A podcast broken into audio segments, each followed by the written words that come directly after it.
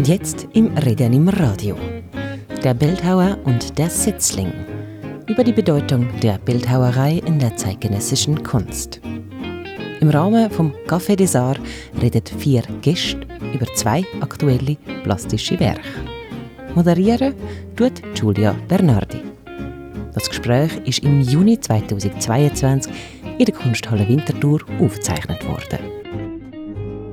Herzlich willkommen zum Café des Arts über die Bedeutung der Bildhauerei in der zeitgenössischen Kunst.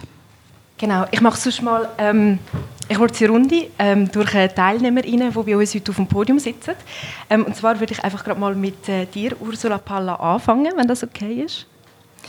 Ähm, und zwar hast du ähm, an der Schule F&F für Kunst und Mediendesign in Zürich studiert und äh, nachher hat sich deine künstlerische Praxis aber sehr breit gestaltet. Ähm, also du beschäftigst dich heute noch mit der Medienfotografie, Video, ähm, machst installative oder dreidimensionale Werke. Und ähm, momentan sind deine Werke beispielsweise im Kulturort, Kulturort Weiertal ausgestellt oder auch an der Ausstellung Like a Garden im äh, Kunstzeughaus in Rapperswil. Schön, dass du da bist. Herzlich willkommen. Ähm, dann würde ich mit Janine äh, Konrad weitermachen.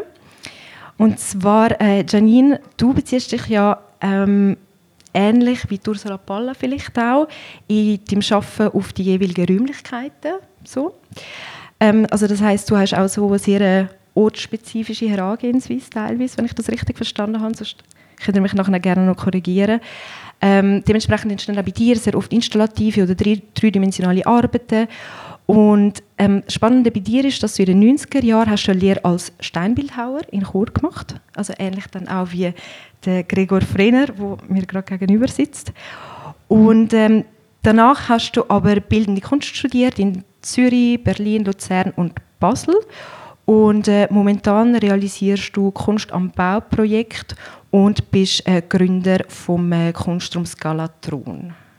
Genau. Dann äh, Nicole Seeberger, ähm, so in der Mitte, vorletzte Person. Ähm, du arbeitest seit 2017 als administrative Direktorin vom Bündner Kunstmuseum. Ähm, du hast Kunstgeschichte an der Uni Zürich studiert und äh, hast 2018 auch promoviert. Und dein Bezug äh, zu Winter kann man vielleicht sagen, dass du ähm, ist der Projekt und Ausstellungsraum On-Off gsi, wo du zusammen mit der Künstlerin Lydia Wilhelm am Lagerplatz kuratiert hast. Und vielleicht noch eine weitere Information, die besonders interessant vielleicht ist für, äh, für das heutige Podium, ist, äh, dass du ähm, die Ausstellung Sockelgeschichte kuratiert hast, wo kürzlich im Münchner Kunstmuseum eröffnet hat. Und in der Ausstellung geht es eben auch genau ähm, darum anzuschauen, wie sich vielleicht auch der Skulpturenbegriff in den letzten Jahren Jahren verändert hat in den letzten Jahrzehnten, wie dehnbar das er geworden ist oder eben vielleicht nicht. Und ich bin sicher, dass wir darauf später nochmal zu sprechen kommen werden. Ähm, genau. Last but not least, Gregor Frener. Ähm, du bist Künstler, Steinbildhauer und Restaurator. Ähm, du hast eben, wie schon vorher erwähnt, wie Janine Konrad, eine Lehre als Bildhauer in Winterthur absolviert und du hast dann, ähm, dich dann aber an der ZHDK weitergebildet und du hast beispielsweise lange mit Stein und Eisen geschafft und in den Nullerjahren dann auch mit Beton angefangen, wenn ich es richtig verstanden habe. Und ähm, par parallel zu deiner freien künstlerischen Arbeit unterrichtest du auch Bildhauerei an der Berufsschule in St. Gallen. Herzlich willkommen.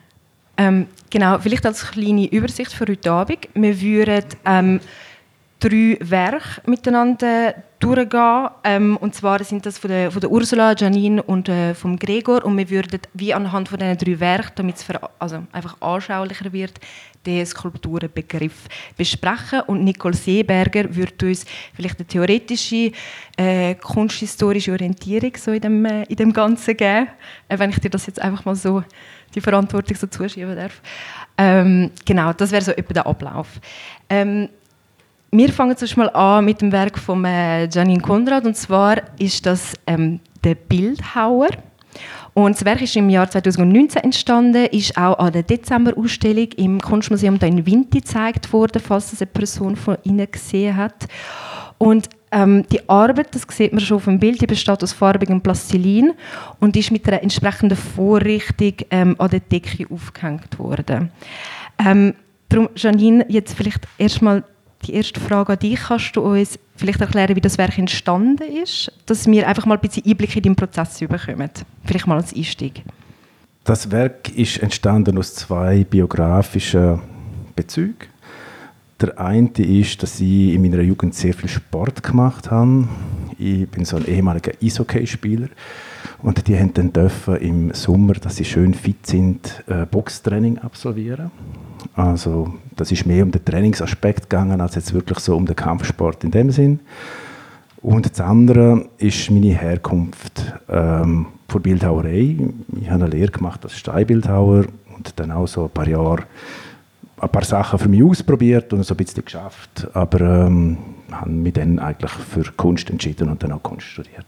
Und von diesen zwei biografischen Sachen, die sind da so vereint eigentlich in der Arbeit. Und für mich mal so eine rein technische Frage, ähm, wie hebt das Plastilin zusammen? Also kann man das einfach zusammendrücken und dann hebt das wie zusammen? Und wie hat die Vorrichtung funktioniert, mit dem du das an der Decke montiert hast? Das hat mich noch interessiert, als ich das Bild gesehen habe. Ja, es hat es hat in dem Sinne einen, einen Holzkern, der ist aber nicht allzu einfach für Stabilität, weil das sonst wahrscheinlich vom Gewicht her würde äh, unten abbrechen, wenn das ein Stück wäre. Und dann äh, habe ich eine Art Gittergeflecht darüber gezogen, dass sich der Plastilin gut festhalten kann und habe dann das überzogen. Wobei der Holzkern der ist relativ minimal und es geht nur darum, einfach die Stabilität als ganze Klumpen zu gewährleisten. Und äh, hat mir auch die Möglichkeit gegeben, die Ketten direkt an dem Kern zu befestigen.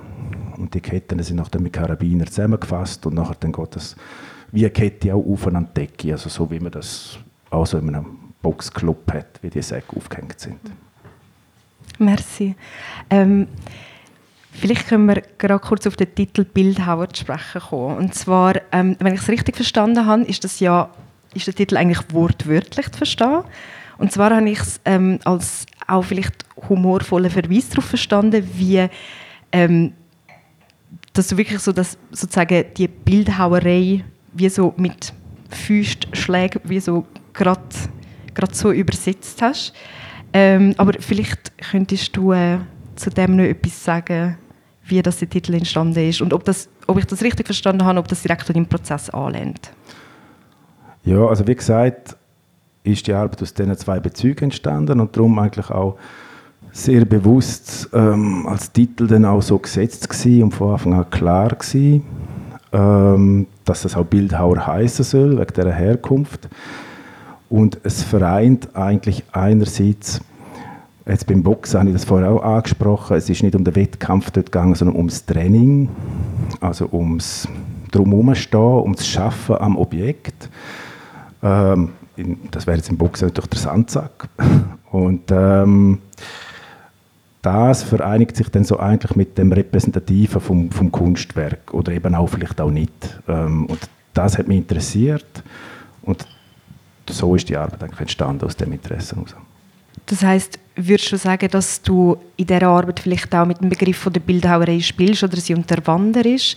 Weil so, also die Assoziationen, die bei mir aufkommen, bei Bildhauerei, ist oft, dass es mit Präzision verbunden ist, mit handwerklichem Können. Ähm, vielleicht kannst du nachher, Gregor, auch etwas zu dem hinzufügen mit einer klassischen Bildhauerei-Ausbildung. Ähm, Aber das hat mich wie noch interessiert, wie, wie du mit dem Begriff umgehst und ob so ein bewusster ironischer Kommentar.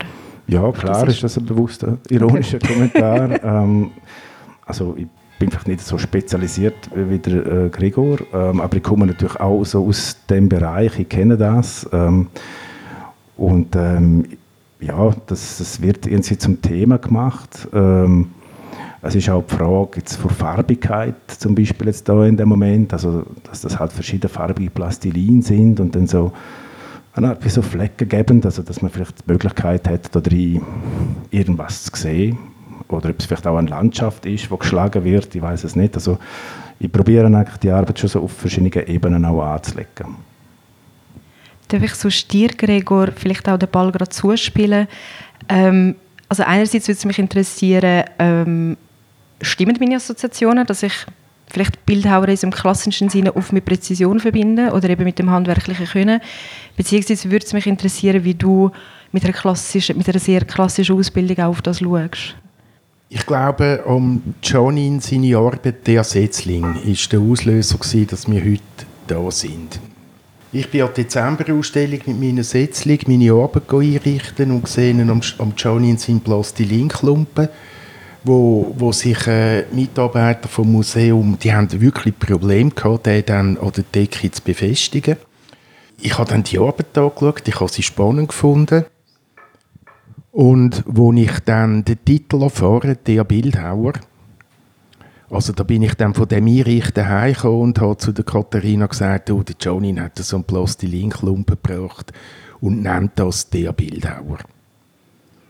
Ist eigentlich, äh, also ich habe mich dann, ich empfinde mich auch als Bildhauer, aber nicht als Plastilin-Klumpen und darum habe ich mir angefangen Fragen zu stellen wieso stellst du den Bildhauer, also das, du hast nicht gesagt die Bildhauerei, sondern der Bildhauer, oder?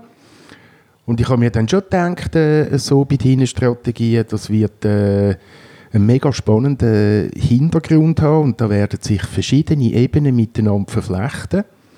Aber primär Bildhauer gleich Klumpen hat mich dann irgendwie ein bisschen, äh, ja, ich denke, wir müssen dann mal noch darüber reden miteinander und das haben wir ja dann auch gemacht. Daraus ist dann das Café des entstanden. Ist eigentlich spannend. Äh, der Begriff Bildhauerei ist, eins, ist einer von diesen Begriffen, der sich in der letzten Zeit von seiner Bedeutung her am meisten verändert hat. Ich habe letztens im Kunstmuseum Basel ganz, ganz ein schönes Zitat gelesen von der Louis Bourgeois, wo sagt, Bildhauerei sei ganz niederschwellige Sprache. Und genau aus dem Grund wird sie von den meisten nicht verstanden. Und das ist für mich eine Referenz gewesen, dass heute etwas einfach mega äh, speziell muss daherkommen, damit man es überhaupt ernst nimmt. Und da finde ich, das hat der Begriff Bildhauerei überhaupt nicht nötig, weil es ist äh, er, der Begriff Bildhauerei bezeichnet die Tätigkeit, die Äußerung vom Mensch, nämlich seinem Ausdruck eine Form zu verleihen, seit, seit Anbeginn der Menschheit. Würde ich mal sagen. Jetzt finde ich ganz einen spannenden Umstand, dass der Mensch sich immer versucht hat, über eine Form mitzuteilen oder auszudrücken. Und das sind eigentlich die ersten Spuren der Bildhauerei. Und darum habe ich das Gefühl, und das ist das Allereinzige, wo ich jetzt in, in meinem bisherigen Berufsleben gelernt habe über Bildhauerei. Das Einzige ist, dass es ist so eine uralte Sache. Es ist eigentlich so ein riesiges Privileg, wenn man sich in diesem Metier betätigen darf.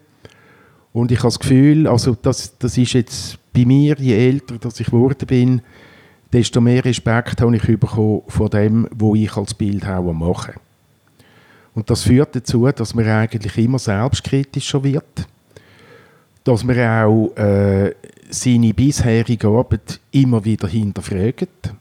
Ich bin jetzt gerade am Raum von meinem alten Atelier, ich zügle alles in ein neues, das ich gerade baue und bin eigentlich permanent mit meinem alten Zeug konfrontiert.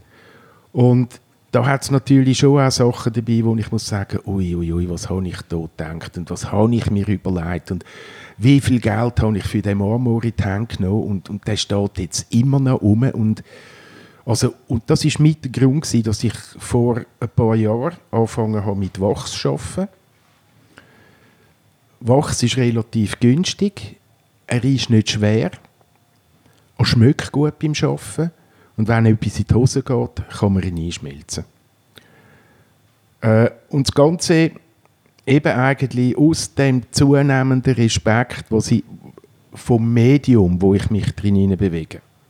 Das ist, also das ist meine, die Erfahrung, die ich jetzt einfach im Laufe der Zeit mit dem Begriff gemacht habe. Merci. Ähm, ich würde gerne gerade mal den Nicole Seeberger kurz den Ball zuspielen. Und zwar hast du, äh, Gregor, vorhin erwähnt, dass ähm, aus deiner Perspektive sich der Begriff von der Bildhauerei am meisten verändert hat in den letzten paar Jahren. Ähm, mich würde jetzt interessieren, Nicole, siehst du das auch so oder hast du da ganz eine andere Meinung oder Erfahrung dabei gemacht, so auch aus äh, kunsthistorischer Sicht? Also der Begriff Skulptur ist ja auf, den, auf, auf, den äh, auf das latinische Wort sculpere zurückzuführen, wo ja heißt meißeln, schnitzen. Und da zeigt sich ja eigentlich auch, wie du Gregor vorher ja das äh, ähm, äh, ausgeleitet hast, eben Bildhauerei ist, äh, ist, seit es uns Menschen gibt, ist das eine Form, wo wir eben etwas in Form bringen. Und ähm, wenn man jetzt das auf das Latinische zurückzuführen, zeigt sich ja auch, wie historisch der Begriff gewachsen ist. Also es geht eigentlich um ein Meißeln und ein Schnitzen. Also es zeigt ja auch, man hat, ähm, äh, äh, ich sage jetzt mal einfach Jahrhunderte, Jahrtausende Jahre zurück hat man mit äh, Stein und mit Holz geschafft und das zeigt auch, Stein ist ja das, das, das Meißeln, also das Abtragende, wo man auch sagt, das ist eben im, im Fachbegriff skulpturale Schaffen. Und ähm, das Meißeln gehört natürlich auch dazu, das ist auch das Abtragen und, und ähm, ähm, wie jetzt du, Janine, in deiner Arbeit mit, dem, äh, äh, mit, mit deinem Bildhauer, das ist ja ein plastisches Schaffen, weil du, du etwas zufügen, hinzufügen.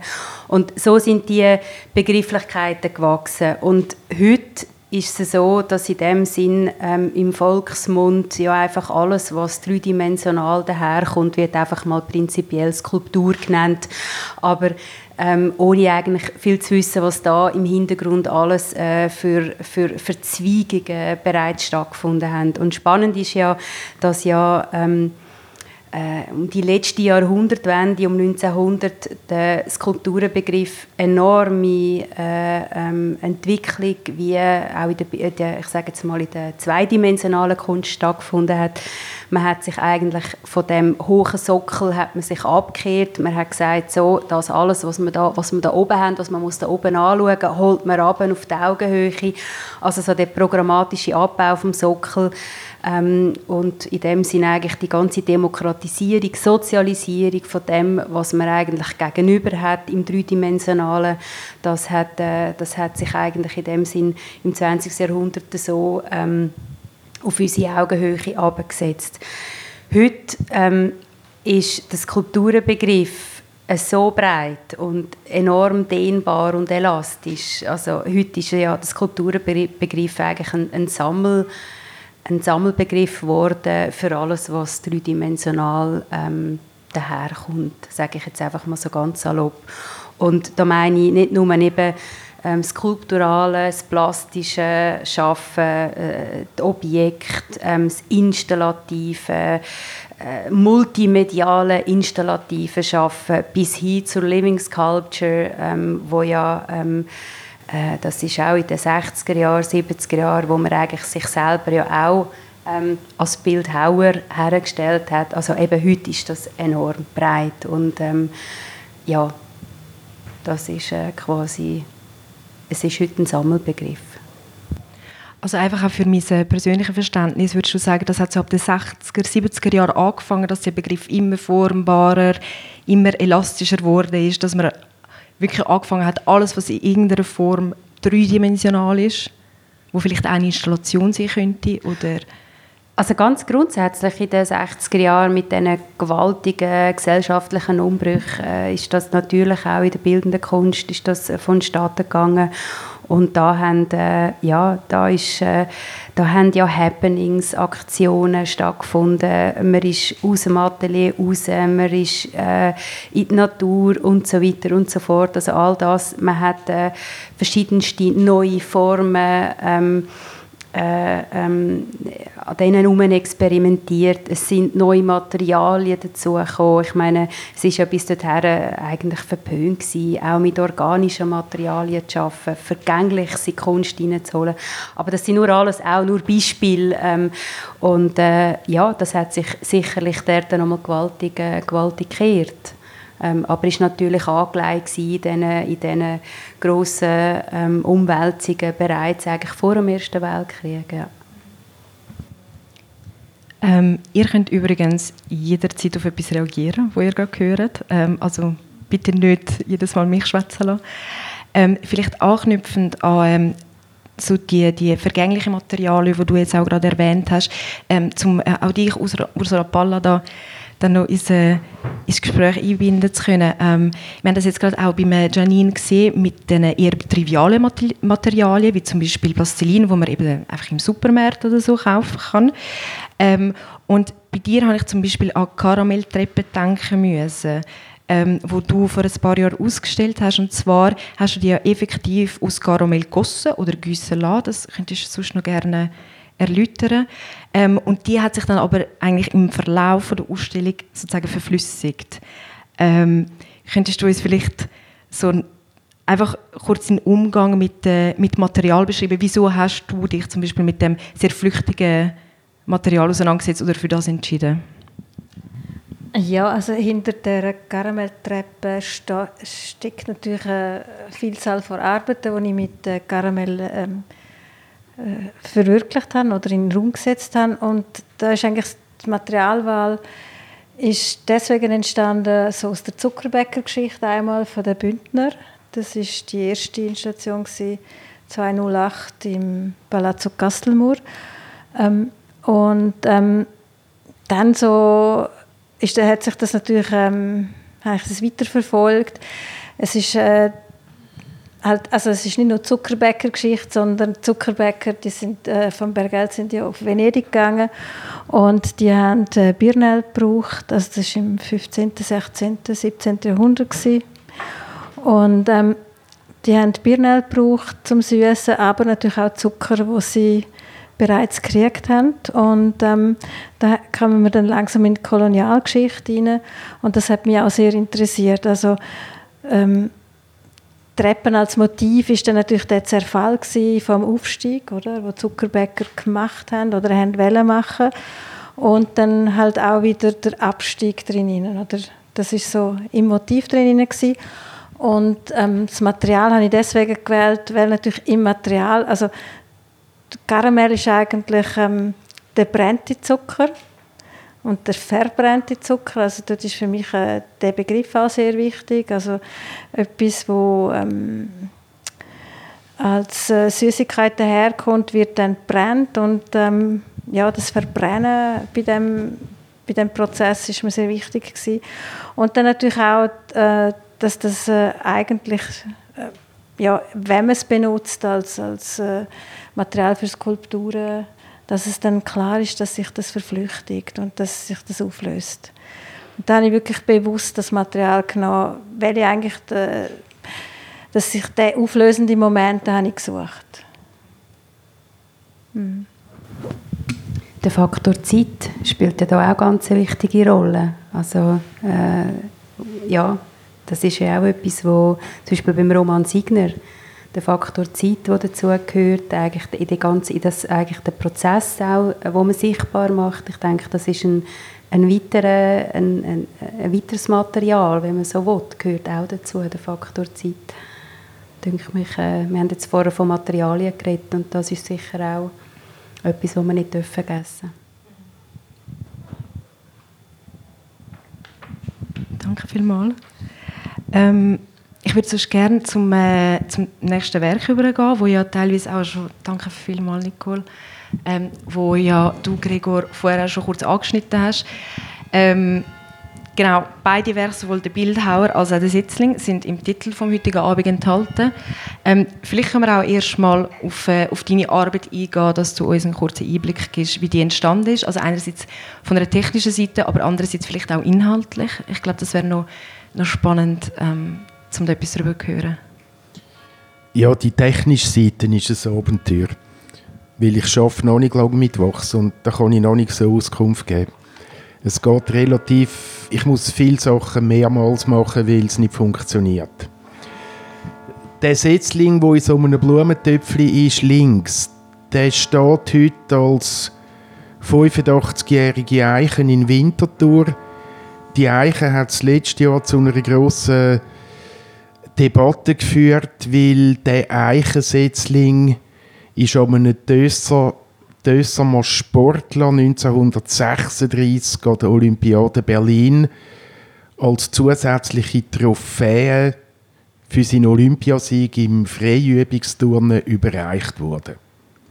Also das ist eine sogenannte Hitlerreiche, wo dann nach den Olympischen Spielen in Berlin sind ungefähr 160 Eichen in, in 60 Ländern auf drei, oder in 40 Ländern auf drei Kontinenten sind dann die verpflanzt worden.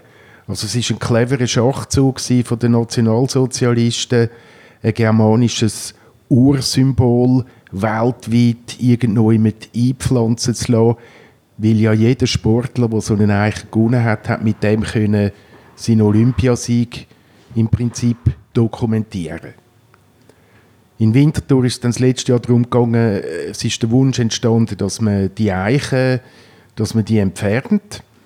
Und ich habe mich dann mit diesen Eichen angefangen auseinanderzusetzen und dann logischerweise äh, äh, aufgrund von einer historischen Foto mal den Setzling modelliert, dass ich einfach für mich gewusst habe, um was es da gegangen und wie hat die Eiche, wo jetzt irgend 25 Meter hoch ist, wie hat die als Setzling ausgesehen.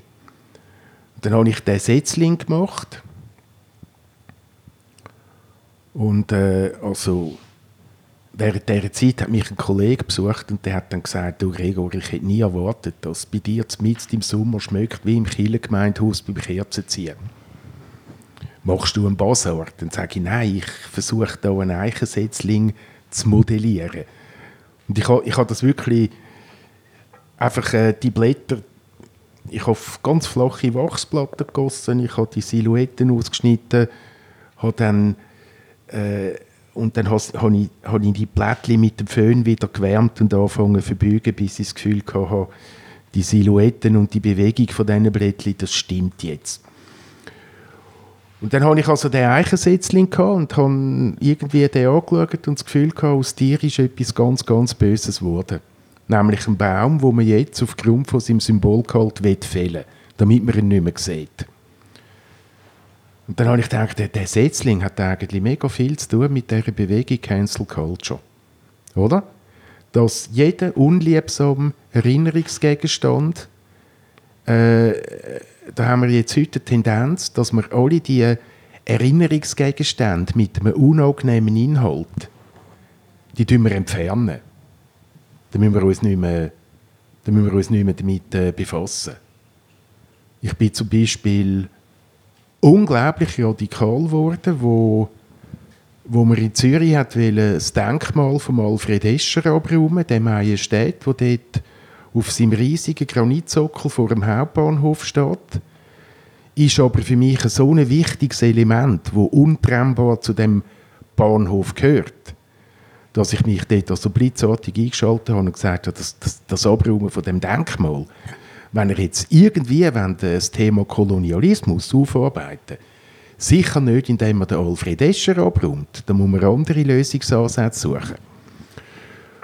Und da habe ich mir dann auch überlegt, äh, ja, der Setzling, der, der, hat eigentlich, der ist belastet mit einem, mit einem üblen Inhalt. Wie gehe ich jetzt mit dem Setzling um? Und die Überlegung war ganz einfach. Ich habe mir überlegt, wenn man ein Gift verdünnt, man kann ein Gift so lange verdünnen, bis es keine toxische Wirkung mehr hat.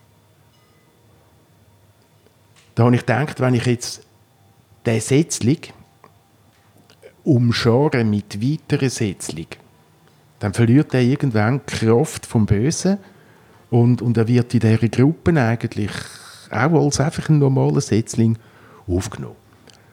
Und also, das ganze Werk besteht aus 13 Sätzchen. Das ist jetzt eine Konstellation, wo, äh, wo ich dann einfach als Einzelwerk so äh, gemacht habe.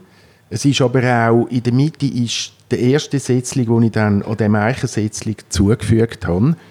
Ich habe mir überlegt, wie sieht ein Sätzling aus von der Poesie. Und der dritte, der ganz rechts, das ist, einfach, das ist für mich einfach ein Setzling. Zack, wie das Blatt zum Boden auskommt.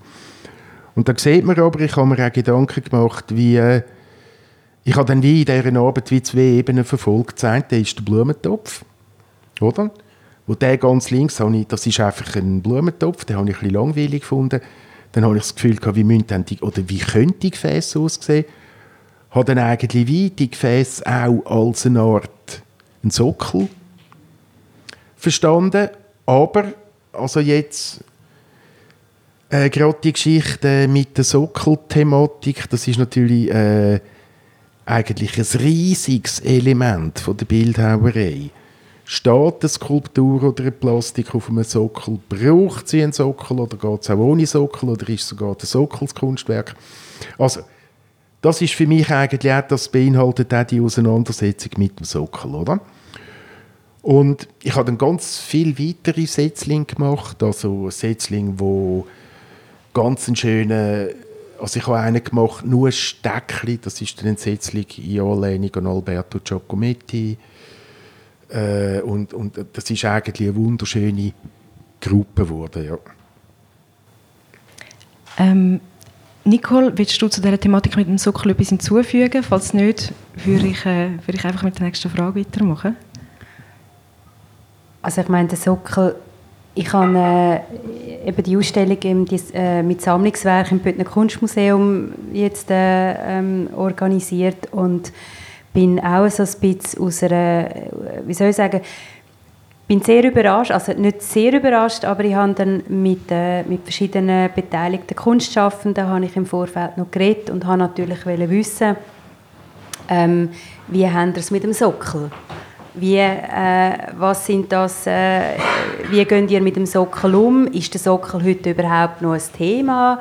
Ähm, eben weil man ja quasi die, äh, die Skulptur äh, wirklich vom höheren Sockel oben abgeholt hat, eigentlich äh, sozialisiert hat, demokratisiert hat. Und ähm, ich bin von sehr vielen ähm, äh, habe ich die Rückmeldung bekommen, ja, sehr wohl, der Sockel ist, äh, ist, äh, ist eine ganz wichtige äh, Auseinandersetzung, eine ganz wichtige Geschichte.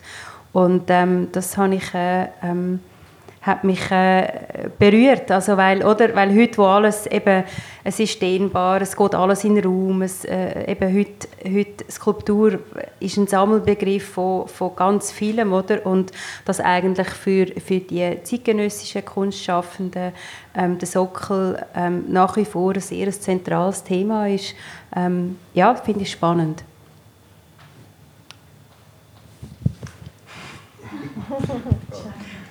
Ja, ich habe jetzt gerade so, so reagiert halbwegs. ähm, ja, ist es vielleicht. Also jetzt, ich kann das vielleicht jetzt auch auf meine Arbeit äh, münzen. Vielleicht ist jetzt, dort gibt es ja keinen Sockel.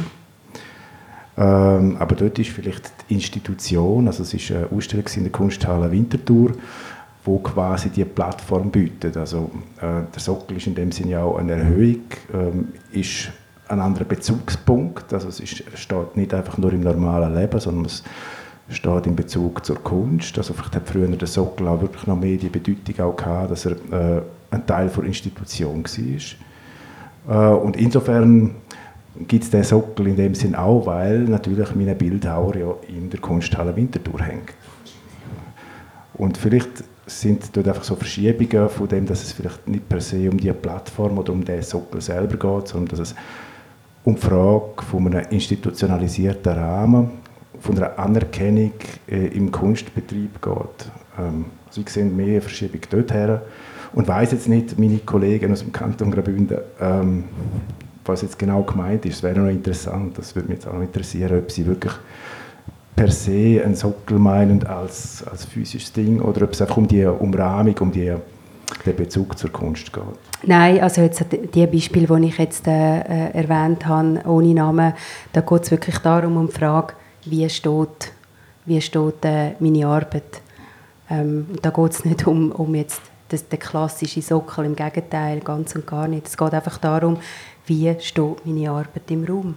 Wie verhalten sie sich im Raum, ähm, wie zeigt sie sich. Und das ist eben, da ist das ist grenzenlos. Aber das finde ich, äh, ja, hat das einfach nochmal so aufgreifen. Ja.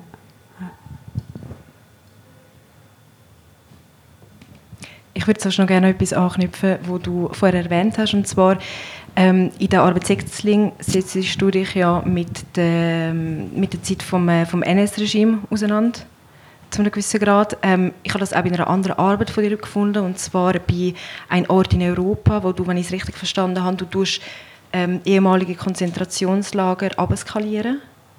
Ähm, und was mich wie noch spannend dunkt hat, ist, dass ja wie so ein Anknüpfen an eine, an eine Erinnerungskultur ist, zu einem gewissen Grad. Und ich habe mich dort gefragt, so, wie ist eigentlich die Verbindung zwischen Skulptur und Denkmal? Gibt es da irgendwie, gibt's da irgendwie ähm, eine Verbindung oder Gemeinsamkeiten? Könntest, kannst du irgendwie gerade an den Gedanken anknüpfen, wenn ich jetzt sehr wir vielleicht formuliert habe? Ja, in meinem Fall äh, denke ich, ist es absolut konsequent, dass ich mich äh, seit ganz langer Zeit mit dem Begriff vom Denkmal auseinandersetze. Und äh, ja, ich beschäftige mich seit einigen Jahren mit mit dem Nationalsozialismus. Ich habe ganz eine grosse Arbeit gemacht, ein Ort in Europa und ich habe eine Vorgängerarbeit gemacht, wo aus Beton noch und dann ein Ort in Europa ist aus Bronze. Und ich habe dann eigentlich das Thema verlassen, weil, weil äh, ich habe gemerkt, äh, es, es tut einem nicht wirklich gut, wenn man sich sehr intensiv damit auseinandersetzt und auch entsprechende Reisen unternimmt, entsprechende Orte anschauen, mit Zeitzeugen redet, etc. Also das ist das Recherchieren und das, ich würde mal sagen, äh, korrekte Aufarbeiten von einem Thema, vor allem wenn es sich um, äh, um eine beleidigte Zeit oder auch um, äh, um Politik handelt, finde ich, muss man sehr, sehr ernsthaft und gewissenhaft dahinter und dann habe ich einfach gemerkt, im Fall vom National Nationalsozialismus, jetzt irgendwann, jetzt, jetzt habe ich genug, jetzt, jetzt will ich mich äh, etwas Neuem zuwenden und dann kommt die ganze Polemik mit der Hitler reichen. Und dort habe ich am Anfang das Gefühl gehabt, gut, ich mache jetzt für mich mit dem Baum ein neues Projekt. Und zwar tue ich einfach mal äh, äh, einen Baum darstellen. Und ich habe es dann versucht, ich habe die Hitlerei, also die Eichen einscannen, aber das, also einfach auch um diesen Prozess irgendwie Erfahrungen machen, scannen und dann das umsetzen in einem Programm und mit dem 3D-Drucker äh, dann ausdrucken lassen, aber das hat nicht funktioniert, weil sich die Blätter im Wind zu fest bewegt haben. Das Scanner hat es nicht gelesen. Und dann habe ich gedacht, gut, dann muss ich jetzt, dann muss ich jetzt den Baum selber modellieren. Und das ist also anspruchsvoll geworden. Und ich habe dann drei so Eichen modelliert und keine einzige sieht aus wie eine Eiche. Aber es ist um das Motiv vom Baum gegangen. Und aus dem ist jetzt ein Prozess geworden, wo, wo man äh, äh, wo ich äh, mit der Abteilung von DTH, am Hönkerberg, wo ein Verfahren entwickelt im Moment, wie man mit Beton kann drucken kann. Das ist mega spannend da besteht jetzt äh, für mich die Möglichkeit, dass man dann so einen Baum, den ich modelliert habe und eingescannt habe, dass man den mal in einem viel größeren Maßstab im Beton herstellt. Also ich denke, aus, aus, aus diesen Themen sind jetzt für mich auch äh, Optionen entstanden, die wo, wo, wo nichts mehr mit dem Nationalsozialismus zu tun haben.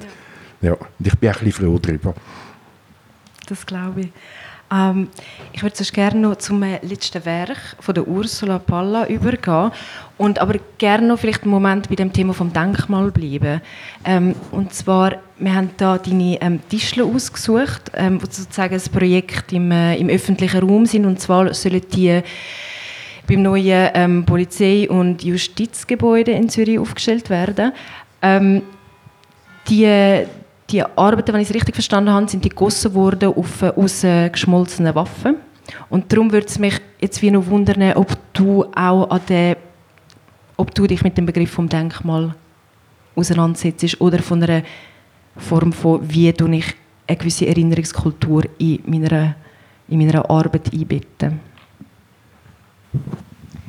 Ähm, ja, ich habe mich natürlich mit dem Denkmal schon auseinandergesetzt. Ähm, für mich ist jetzt bei dieser Arbeit eigentlich mehr wichtig gewesen, dass, es, äh, dass die drei Disteln wie ein Zeichen sind. Sie sind ja relativ, also sie stehen schon. Sie sind gestern eingeweiht worden.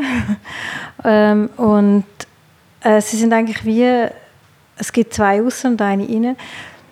Und sie sind ein Zeichen für äh, Widerstand, für Standhaftigkeit und ähm, auch Widerborstigkeit. Äh, deswegen haben sie auch die Waffen in sich drin und die Waffen sind ähm, von der Bevölkerung äh, kann man jedes Jahr kann man Waffen freiwillig abgeben. Das wird dann zerschreddert. Das habe ich, als ich in dem Wettbewerb war und mich mit der Polizei auseinandergesetzt habe, ja, äh, bin ich dann irgendwie auf den Link gestoßen. Und es hat mich schon sehr verblüfft, dass äh, im Kanton Zürich bis zu sieben Tonnen jährlich abgegeben werden. Das habe ich eben einen Wahnsinn gefunden. äh, einerseits und andererseits ich, ist mir gleichzeitig in den Sinn gekommen, ähm, oder habe ich gedacht, äh, das ist ja das Zeichen von einem grossen Vertrauen in den Justiz- und Polizeiapparat, oder? Also die freiwillige Entwaffnung. Und es ist eigentlich auch ein Zeichen für den Dialog, oder? Also für äh, Auseinandersetzung im Gespräch. Und dann ist, habe ich so weitergedacht, ja eigentlich ähm, ist es noch schwierig, wenn man freiwillig sich entwaffnet und, und äh, das Vertrauen hat in den Polizei- und Justizapparat, ähm, müssen wir ja davon ausgehen, dass das Vertrauen nicht missbraucht wird. Also der Spielraum von der Aktion, die eine Polizei hat, dass, der, dass da nicht übermarkt wird, dass das äh, dass mit, mit dem Spielraum, den sie haben, wirklich sehr sorgfältig und respektvoll umgegangen wird und dass eigentlich jedes Mal ähm, die Frage sollte sein, ähm, jetzt warten wir lieber ab, jetzt suchen wir den Dialog, jetzt müssen wir ähm, äh, die ganze Situation entschärfen. Und ähm, deswegen sind meine drei Skulpturen eigentlich ein Zeichen von der Bevölkerung an Polizei und Justiz, sich jeden Tag äh, zu gegenwärtigen oder zu erinnern daran, dass sie mit dem Vertrauen, wo, wo die Bevölkerung ihnen entgegenbringt, sehr ähm, respektvoll umgehen. Und das ist ja ein täglicher Prozess, den sie haben und müssen haben. Und ähm, insofern sind die Disteln würde ich sagen, im Randbereich von einem Denkmal. So. Ähm, Nicole und vielleicht auch Janine, wo sind ihr, sind ihr die Verbindungen zwischen, ähm, zwischen Skulptur und, äh, und Denkmal? So zum Beispiel auch aus einer kulturhistorischen, kunsthistorischen Tradition heraus. Ist das etwas, was sich, was sich miteinander in Verbindung bringen lässt, so grundsätzlich? Ja, sehr wohl. Also ich meine, es gibt so viele Denkmäler. Ich meine auch das von Alfred Escher ist ein Denkmal. Das ist eine Skulptur obendrauf. Aber ähm, also das ist äh, sicher äh, kann eins sein, auf alle Fälle. Hast du schon mal, ähm, hast du schon mal an dieser Schnittstelle geschafft, Janine? Ähm, ja, habe ich auch. Ähm, bei mir ist es dann meistens nur so gewesen, dass es ähm, nie umgesetzt worden ist. ähm, ja, aber ich glaube auf jeden Fall, das äh, ist natürlich so aus der Geschichte der Bildhauerei heraus natürlich ein grosses Thema. Ähm, es geht dann natürlich auch so um einen Begriff für, äh, für, für Vergänglichkeit oder eben so die Ewigkeit. Ich glaube, das ist bei einem Denkmal so ein Aspekt, wo von, also von der Historie her äh, mitgeliefert wird. Also ich glaube, die Verbindung ist sehr groß, ja, auf jeden Fall. Ähm, Gregor, ich würde gerne noch an das anknüpfen, was du auch vorher erwähnt hast. Du hast äh, gerade kurz so die neuen Technologien angeschnitten, äh, mit denen man zum Beispiel eine Skulptur oder eine Plastik realisieren kann. Ähm, und Ursula, wenn ich es in deinem Fall richtig verstanden habe, du hast es ja in der Kunstgüsserin in St. Gallen anfertigen lassen, die Distelblumen. Nicht nur, es sind zwei Güsserinnen involviert gewesen, also Amriswil, Kunstgüserei Hutter in Amriswil und äh, äh, St. Gallen, eigentlich drei sogar. Also die ganze Umschmelzung und das Anreichern von der Bronze, das haben wir in Deutschland gemacht bei der Güserei Zollern. Die sind spezialisiert auf so äh, verschiedene Bronzelegierungen und das ist ein ziemlich, ziemlich aufwendiges Verfahren gewesen. und das haben wir dann dort gemacht. Genau. Also, weil ich glaube, als ich selber in der Kunstgüsserei war, habe ich einen Teil von, von diesen Distelblumen gesehen und die sind, also die sind ja riesig, die sind 60, nein, das ist vielleicht übertrieben. Wie hoch sind sie? Äh, innen ist sie 6 Meter hoch und außen 8 und 10 Meter, ja. Und das hat ja wie aus Einzelteilen eigentlich müssen zusammengesetzt werden, mhm. die ja auch extrem detailliert sind. Also man sieht ja wirklich so jede, jede Dorne, jede Faser, ähm, genau. Und das ist ja, glaube ich, auch im 3D-Druck ähm, mhm. modelliert mhm. worden. Kannst du etwas zu dem Prozess also, sagen? Wir haben, ähm, also ich habe Tischchen gesammelt. Ähm, müssen vielleicht noch sagen, warum Tischchen? Also ähm, für mich ist, ich beschäftige mich ja seit Jahren schon mit Pflanzen und habe so 2017, 2018 angefangen mit Empty Garden, also mit Bronze, äh, mit sogenannten Unkräutern, ähm, wo in Bronze gegossen worden sind und das, äh, äh, ja, das mache ich eigentlich seitdem.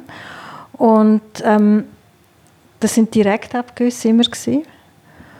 Und ähm, da bin ich dann einen, Schritt weiter gegangen. Also es ist da um eine Vergrößerung gegangen und dann ist klar gewesen, dass ich äh, eben eine Wildpflanze nehme wieder und äh, eine Tischle, weil sie natürlich auch stachelig ist, weil sie widerborstig ist und für mich auch äh, Nonkonformität zeigt und ich eben und auch etwas Wildes und ich finde eine Gesellschaft sollte wild sein, sollte nonkonform sein.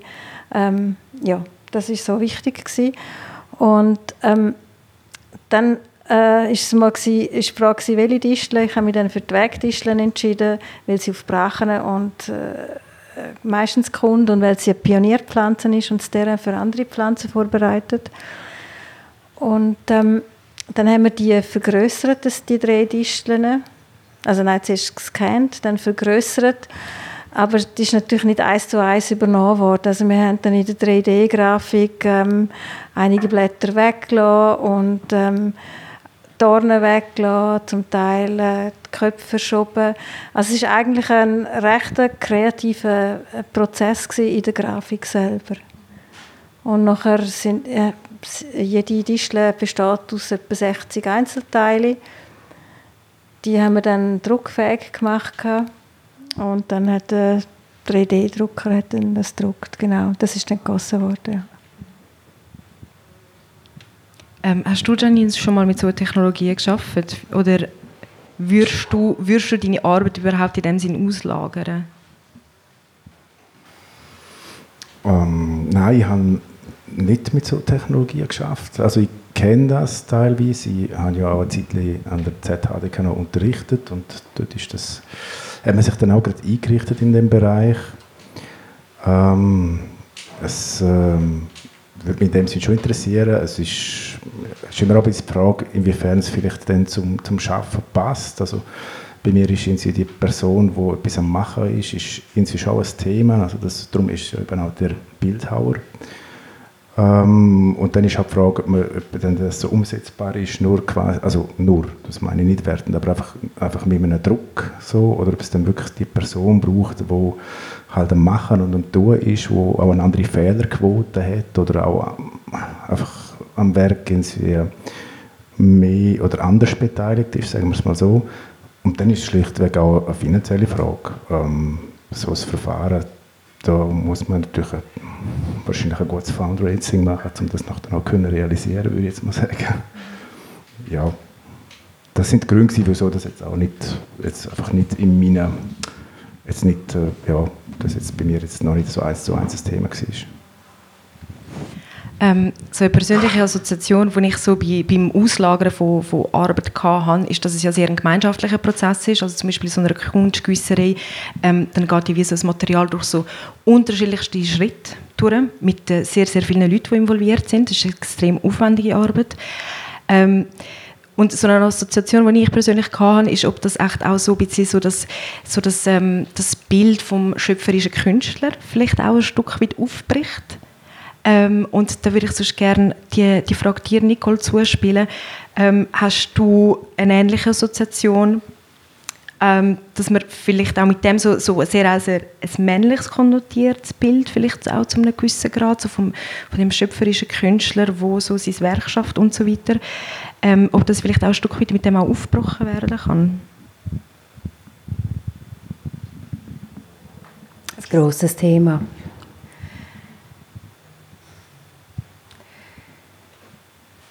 Ich kann auf die, auf die Frage nicht einfach so grad, äh, äh, antworten. Also ich meine, es sind ja jetzt wie zwei Fragen, die ja du da in eins verpackst. Äh, also einerseits Abgeben von einem Arbeitsprozess und, andere, und die andere Frage, ja, wo ihr eigentlich in Gender-Debatten hineingeht.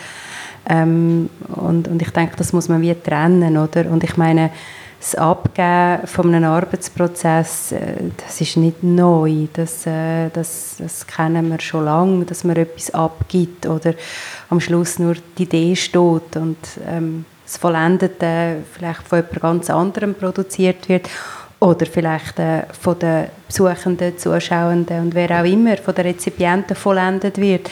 Ich denke, das ist, das ist einmal das eine und, und die ganze ähm, Gender-Debatte, äh, ich denke, da könnten wir äh, einen Abend lang füllen. Ich bin sehr der Meinung, ähm, dass, äh, äh also ich meine, warum was hat das mit Frau oder Mann zu tun? Klar, ich meine, ein, ein, ein, je nach Arbeitsprozess braucht's, äh, äh, hat man einfach immer den Eindruck, ja, es braucht einen starken Mann, es braucht, äh, es braucht viel Muskeln, aber, äh, aber ich meine, ähm, ich denke, seit dem, seit, seit dem Aufbrechen auch in der, in der Gesellschaft und vor allem auch an den Kunstakademien, wo Frauen zugelassen sind, ähm, äh, also hat auch eine Frau selbstverständlich und, und eigentlich alle in der Gesellschaft haben, haben die Möglichkeit, eben genau so zu arbeiten, wie ihnen das, das, das Handwerk liegt. Ob jetzt das ein, ein Mann ist oder eine Frau oder äh, ja, wer auch immer, ein Kollektiv. Also, finde, das ist, äh, für mich ist das gar kein Thema mehr. Also ob jetzt das äh, eine Frau gemacht hat oder ein Mann, das ist für mich, äh, ja, es wird oft, es wird oft thematisiert, das ist so, ja. ja. Und Ursula? Ja, also ähm, ich muss sagen, das Auslagern finde ich jetzt ein schwieriger Begriff. ähm, es ist ja, also also jetzt bei diesem Prozess es das so gewesen, dass, dass ich an der Grafik beteiligt war und ähm, jedes Stück durch meine Hände gegangen sind. Also ich das überprüfen, ob das genauso gedruckt worden ist, wie, ich, wenn ich wie die Grafik war. Zum Teil haben wir mit dem Wachs, also dort dann noch den 3D-Print äh, mit Wachs infiltrieren, bevor es äh, in Schamott reinkommt. Und dort habe ich zum Teil noch müssen, ähm, äh, die Stacheln wieder nachkonstruieren von Hand. Also ich weiß nicht, wie es bei anderen Künstlerinnen und Künstlern. Ich weiß jetzt nur vom Yves Netzhammer, der steht eigentlich auch oft in St. Gallen und ist dann Leithand Und ähm, also es, ist, es gibt sicher Künstlerinnen und Künstler, die das total abgeben, aber ein Haufen ähm, sind dann selber vor Ort und tun zum Beispiel im Wachs alles machen. Also es ist äh, so das totale Auslagern kenne ich jetzt nicht gerade, also so in dem Sinn. Genau, und ähm, mich denkt es geht auch stark ums Konzept auch, also um, um die Autorenschaft auch. Das finde ich auch wichtig. Und gerade weil du vorher gesagt hast, dass es so durch viele verschiedene Hände geht, ist es eben schon wichtig, ist die Präsenz von, von der Künstlerin, vom Künstler schon wichtig, dass dann wirklich das realisiert wird, ähm, wo eigentlich ähm, geplant war, also wo ich jetzt geplant habe, das habe ich schon gemerkt, es hat bis zum Schluss, also bis der Asphalt jetzt da rundherum um die Distel gemacht worden ist, bin ich vor Ort gewesen. also ich bin beim Asphaltieren auch dabei gewesen. Also das braucht schon eine Präsenz, dass man dann irgendwie die, die Präzision durchbringt, äh, wo, wo eigentlich gefordert ist. So. Ähm, ich würde sonst vorschlagen, dass wir vielleicht mal die Runde öffnen und äh, sonst Raum für Ihre Fragen da wäre, wenn das für alle Beteiligten in Ordnung ist. Es hat weniger mit der Technik als mit dem Inhaltlichen zu tun von deinen Disteln. Weißt du, du sagst, also so und so viele Waffen werden äh, äh, aus den privaten Haushältern zurückgegeben und eingeschmolzen. Und wenn ich so denke, wie sich jetzt unsere Gesellschaft verändert hat durch den Krieg in der Ukraine, würde mich mal einfach wundern, ob sich jetzt das Verhalten vielleicht auch verändert und vielleicht jetzt nicht mehr so viele Waffen wieder zur Verfügung stehen, wie vielleicht das Umdenken stattfindet. Aber ich denke, es hat in verschiedenen Hinsichten eine wahnsinnige Aktualität, deine Arbeit. Also. Ja, natürlich, die Konzeption war 2020, das war ja. vor dem Krieg. Ja. Und ähm, ich habe mit der Sicherheitsabteilung vom Kanton Zürich ziemlich viel zu tun gehabt. Von dort habe ich ja die Waffen her. Und ähm, letztes Jahr haben sie gesagt, dass ähm, es eine Zunahme gegeben hat. Von, also, die, also die Abteilung stellt auch Waffenski aus. Und ähm, es hat eine Zunahme gegeben und in der Bevölkerung vom Kanton Zürich also das Bedürfnis, äh, mehr Waffen zu tragen. Genau, das hat es schon gegeben. Mhm. Das ist parallel dazu gelaufen. Ja. Genau. Ja. Es wäre auch hübsch, wenn alle mit so Disteln würden rumlaufen Das wäre ja? super. Die sind nämlich auch wirklich gefährlich. ja, die sind auch gefährlich, das stimmt. ja, aber es gibt ja Majol-Figuren, wo, wo zwischen ihnen ein Kanonenrohr sind. Mhm. Ja, stimmt. Das gibt es auch. Ja, es gibt immer Figur eingeschmolzen, Kanone gemacht genau. und dann wieder umgekehrt. Ja, das ist eine alte Geschichte, genau. Mhm. Für mich war eben der Gedanke vorher, also was jetzt du erzählt hast, der Prozess, den du von A bis Z begleitest, also eben das quasi Auslagern, wo dann letztlich gar nicht das Auslagern ist. Aber mir ist auch so durch den Kopf gegangen, braucht es dann quasi die Ausbildung, Bildhauerausbildung dann noch. Also eben, wenn du sagst, jetzt einfach das Konzept ist ja wichtig, ich, meine Vorstellung, also wie man das dann kann umsetzen und mit wem. Also ihr habt ja jetzt beide zum Beispiel die klassische Bildhauerlehre gemacht. Ich weiß auch, dass das ein Berufsstand ist, was relativ schwer hat, oder? Also die, es gibt immer weniger, die sich noch ausbilden lassen. Also wer hat dann vielleicht am Schluss noch das wirklich handwerkliche, das Fachwissen, um ja, weil das Bedürfnis ist ja nach wie vor da, dass man so Materialien Arbeiten realisiert. Also wie sieht die Zukunft in dieser Hinsicht aus? Also das äh, Gregor oder auch Janine, also wie sehen ihr das? Ja, ich denke, das, was Ursula gemacht hat, ist ja auch ein Fachwissen. Ähm, ja, das habe ich jetzt nicht sie, in, in nein, Frage gestellt. Nein, nein, nein, also. nur zum Erklären, ja. also es ist, äh, sie das ist abbrechen, gell? Aber sie managt ähm, äh, das, sie hat teilweise selber, wo sie Sachen ergänzt. Ähm, es läuft über die digitalen Medien, dass es Veränderungen oder Anpassungen gibt. Ich glaube, das kann man gar nicht unbedingt so in einem in einer Linie sehen. Ich glaube, es sind eher so zwei Paar Schuhe und Bildhauerei, so wie jetzt vielleicht äh, der Gregor und ich herkommen, die haben einfach irgendwie andere Bezüge. Das ist halt mehr so noch das ähm, von Hand gemacht. Also das ist so, irgendwie so das Thema. Kann vielleicht auch eine philosophische Haltung sein. Ich weiß jetzt nicht, das ist sicher auch integriert in einer Arbeit, aber es ist jetzt gar nicht so Thema per se, sondern es sind andere, andere Themen, die wahrscheinlich dir wichtiger sind. Ich weiß es nicht. Ähm, aber das ist jetzt gerade bei dieser Arbeit so. Also ich meine, ich habe jetzt gerade in, in Rapperswil habe ich äh, Vögel gemacht von Hand, 380 Stück zum Beispiel. Also, oder Karamell, das gieße ich selber die ganze Zeit. Also, also ich muss sagen, bei mir ist es wirklich so, es kommt eigentlich immer auf die Arbeit, an, äh, auf die Arbeit drauf an und auf ähm, äh, die Arbeit, also der Inhalt von der Arbeit gibt mir eigentlich das Material vor, also wie jetzt bei der Karamell oder bei den Tischle. Und dann suche ich einen Weg, wie kann ich das realisieren. Manchmal mache ich es selber, manchmal ähm, brauche ich Hilfe. Ja, so ist das. Aber es ist wirklich so, eigentlich jetzt nicht ähm, die Auseinandersetzung bin ich äh, äh, eher Bildhauerin oder bildhauerisch tätig oder nicht, sondern es ist, geht mir immer um um den Inhalt von der Arbeit und welche Form findet sie, welches Material findet sie und kann ich das selber leisten. Also bei der Videoinstallation mache ich natürlich alles selber, weil ich das einfach kann oder gelernt habe und bei anderen Sachen mache ich es auch selber und bei gewissen brauche ich Hilfe. So. Also das ist so eigentlich mein, mein Vorgehen.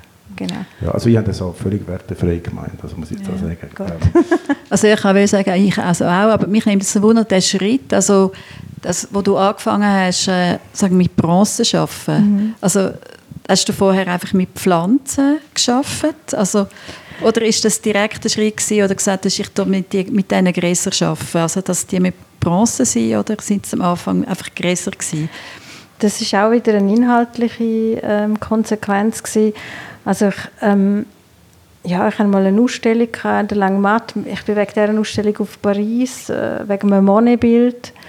Und ähm, auf dem, also, nein, auf Schiverne, auf dem Rückweg sind wir an dem Garten vorbeigefahren. Es war Winter. Gewesen. Ich habe irgendwie das Gefühl, ich muss den Garten im Winter sehen.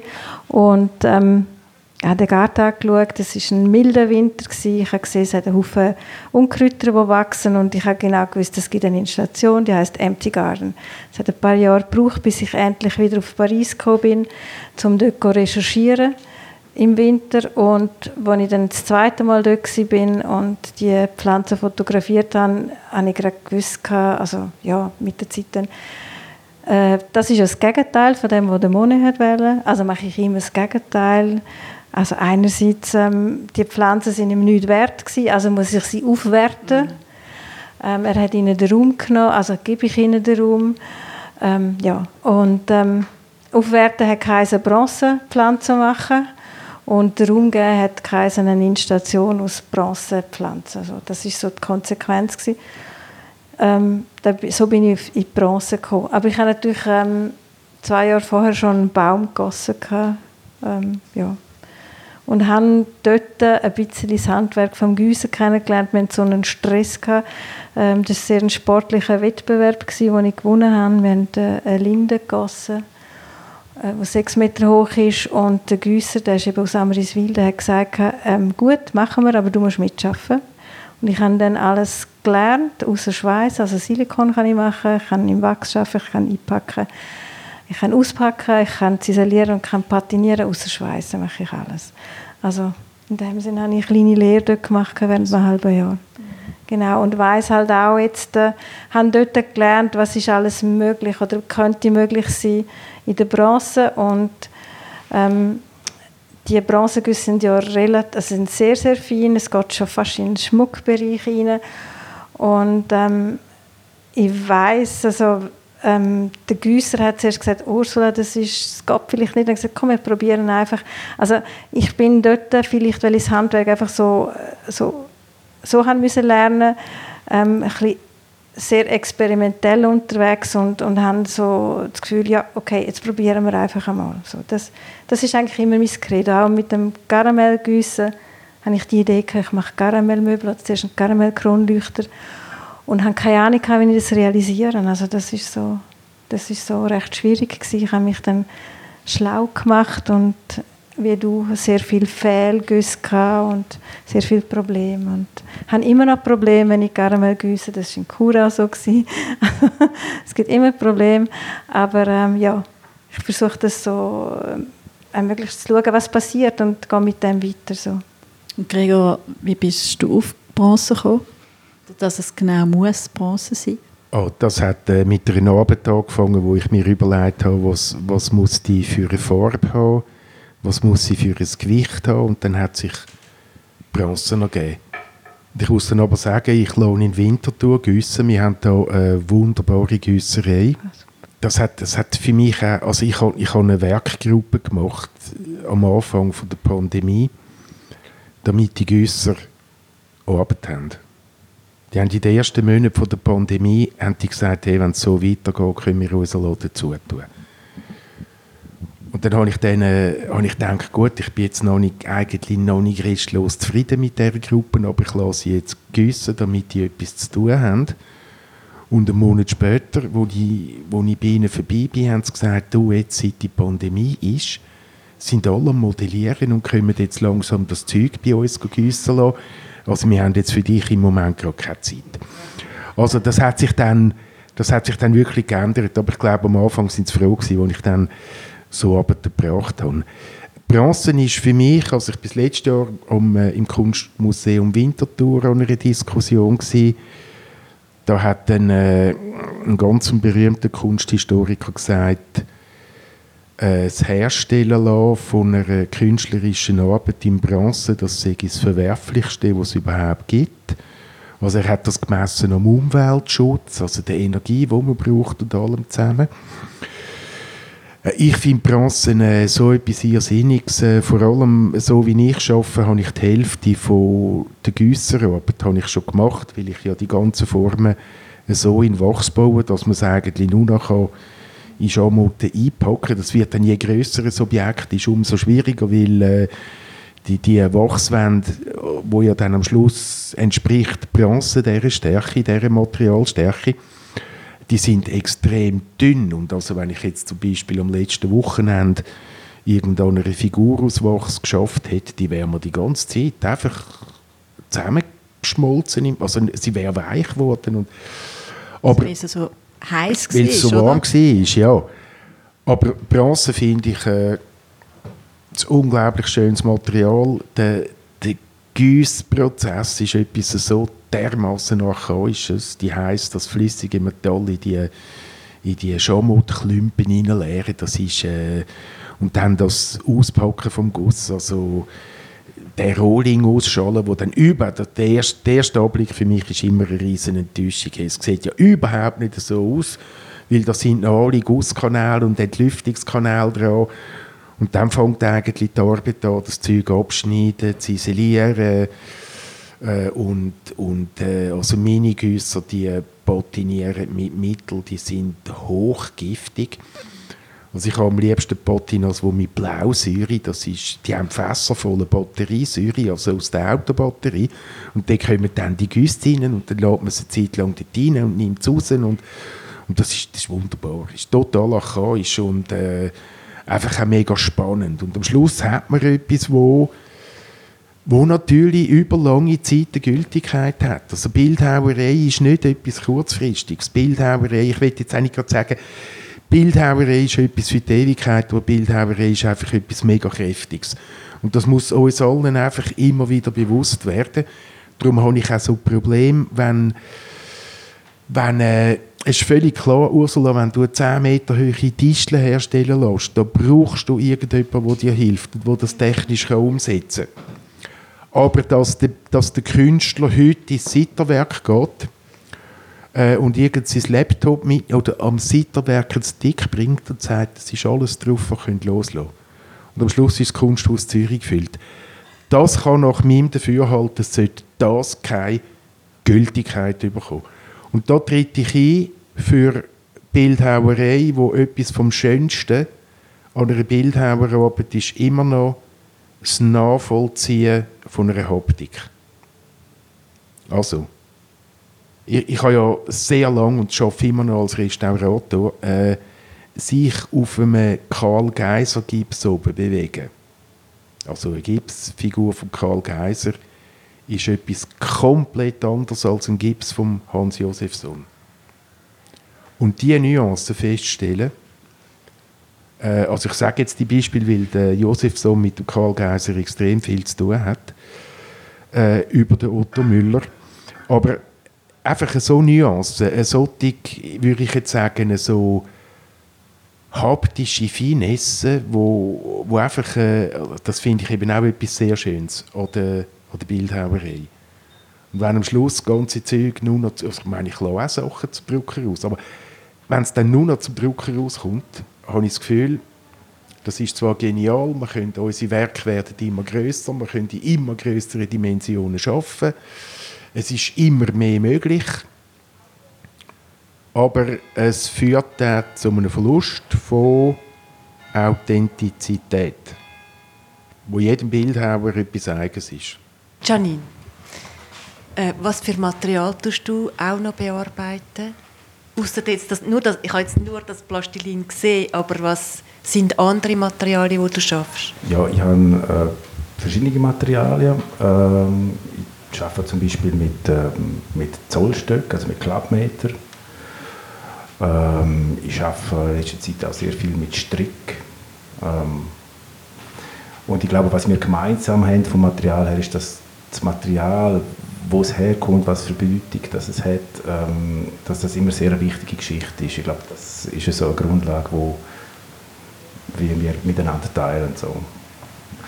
Und bei mir sind es halt irgendwie Materialien, die ähm, in dem Sinn schon eine Geschichte auch haben. Also jetzt der, der Plastilin ähm, ist aus dem Supermarkt, ja, Aber der Plastilin hat natürlich schon Bedeutung als Material, wo Modelle gebaut worden sind oder quasi rausgeschnitten worden sind. Also man hat immer so ähm, Modell gemacht im Sinne von Ideenskizzen meistens, weil man nicht, gröss, nicht allzu, also es gibt sicher größere Blöcke, aber meistens so in einem kleinen Format, äh, wo man dann nachher dann ein richtiges Modell daraus gemacht hat, meistens dann vielleicht modelliert aus Stone und dann irgendwie auch das Modell noch als Gipsabguss äh, äh, gemacht hat. Also insofern hat das doch sehr viel mit der Bildhauerei zu tun, aber mehr so als das Material, zum Beispiel äh, der Boxsack von einem Material, das mehr für Modell gebraucht worden ist. So.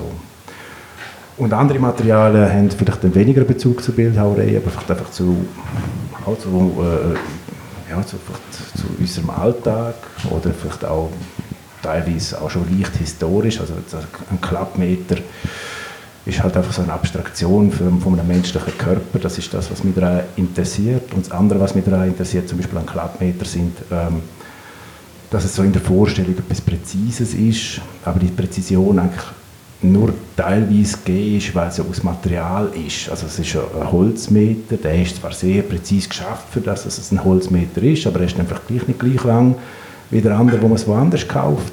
Und auch wenn man zurückgeht in der Geschichte, das gibt so vom Vatikan aus der Urmeter, ähm, hat es mehrere gegeben.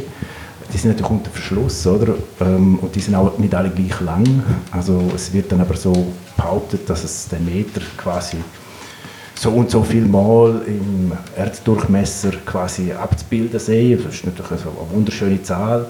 Es ist natürlich auch relativ einfach, das zu behaupten. Man halt vielleicht ein bisschen mehr Erde wegschaufeln und ein bisschen mehr drauf, dass es aufgeht, wenn es überhaupt aufgeht.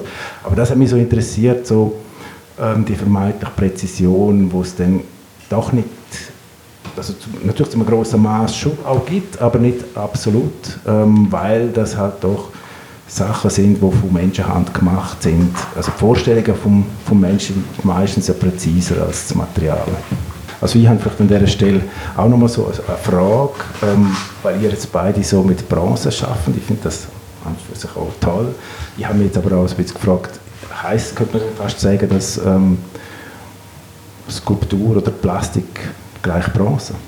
Äh, also du meinst jetzt, dass, dass das Material zunehmend beliebter wird oder gültiger wird oder ich meine es auch durchaus hinsichtlich dessen, dass es natürlich so einen historischen Bezug zur Bronze gibt, wo immer akzeptiert worden ist, auch als, als so ein Bildhauermaterial mit einer gewissen Veredelung auch gleichgesetzt worden ist. In dem Sinne auch das bedient natürlich, logischerweise. Auch heutzutage noch, wenn man eine Bronze macht. Ja, also das, Johnny, jetzt, wenn ich ganz ehrlich bin, äh, muss man deine Frage zuerst genau überlegen, bevor ich irgendeine richtige Antwort gebe. Ja, klar. äh, also eigentlich einfach aus der Geschichte aus, das klassische Bildhauermaterial, das ist immer der Marmor gewesen, oder?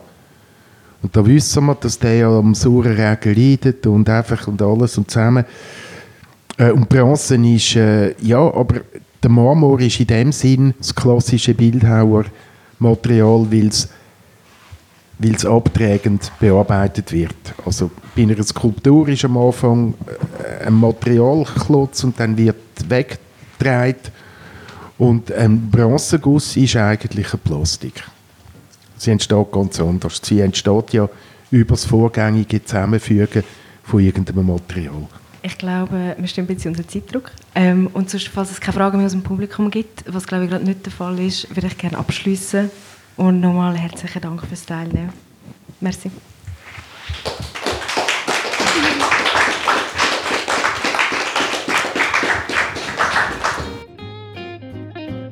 Das war das Café des Arts mit dem Janine Konrad, dem Gregor Frener, der Ursula Palla und der Nicole Seeberger. Moderiert hat Giulia Bernardi. Das Gespräch ist im Juni 2022 in der Kunsthalle Winterthur aufgenommen worden. Morgen Sonntag am 11 Uhr am Abend kann man das Gespräch nochmal hier auf Radio Stadtfilter hören.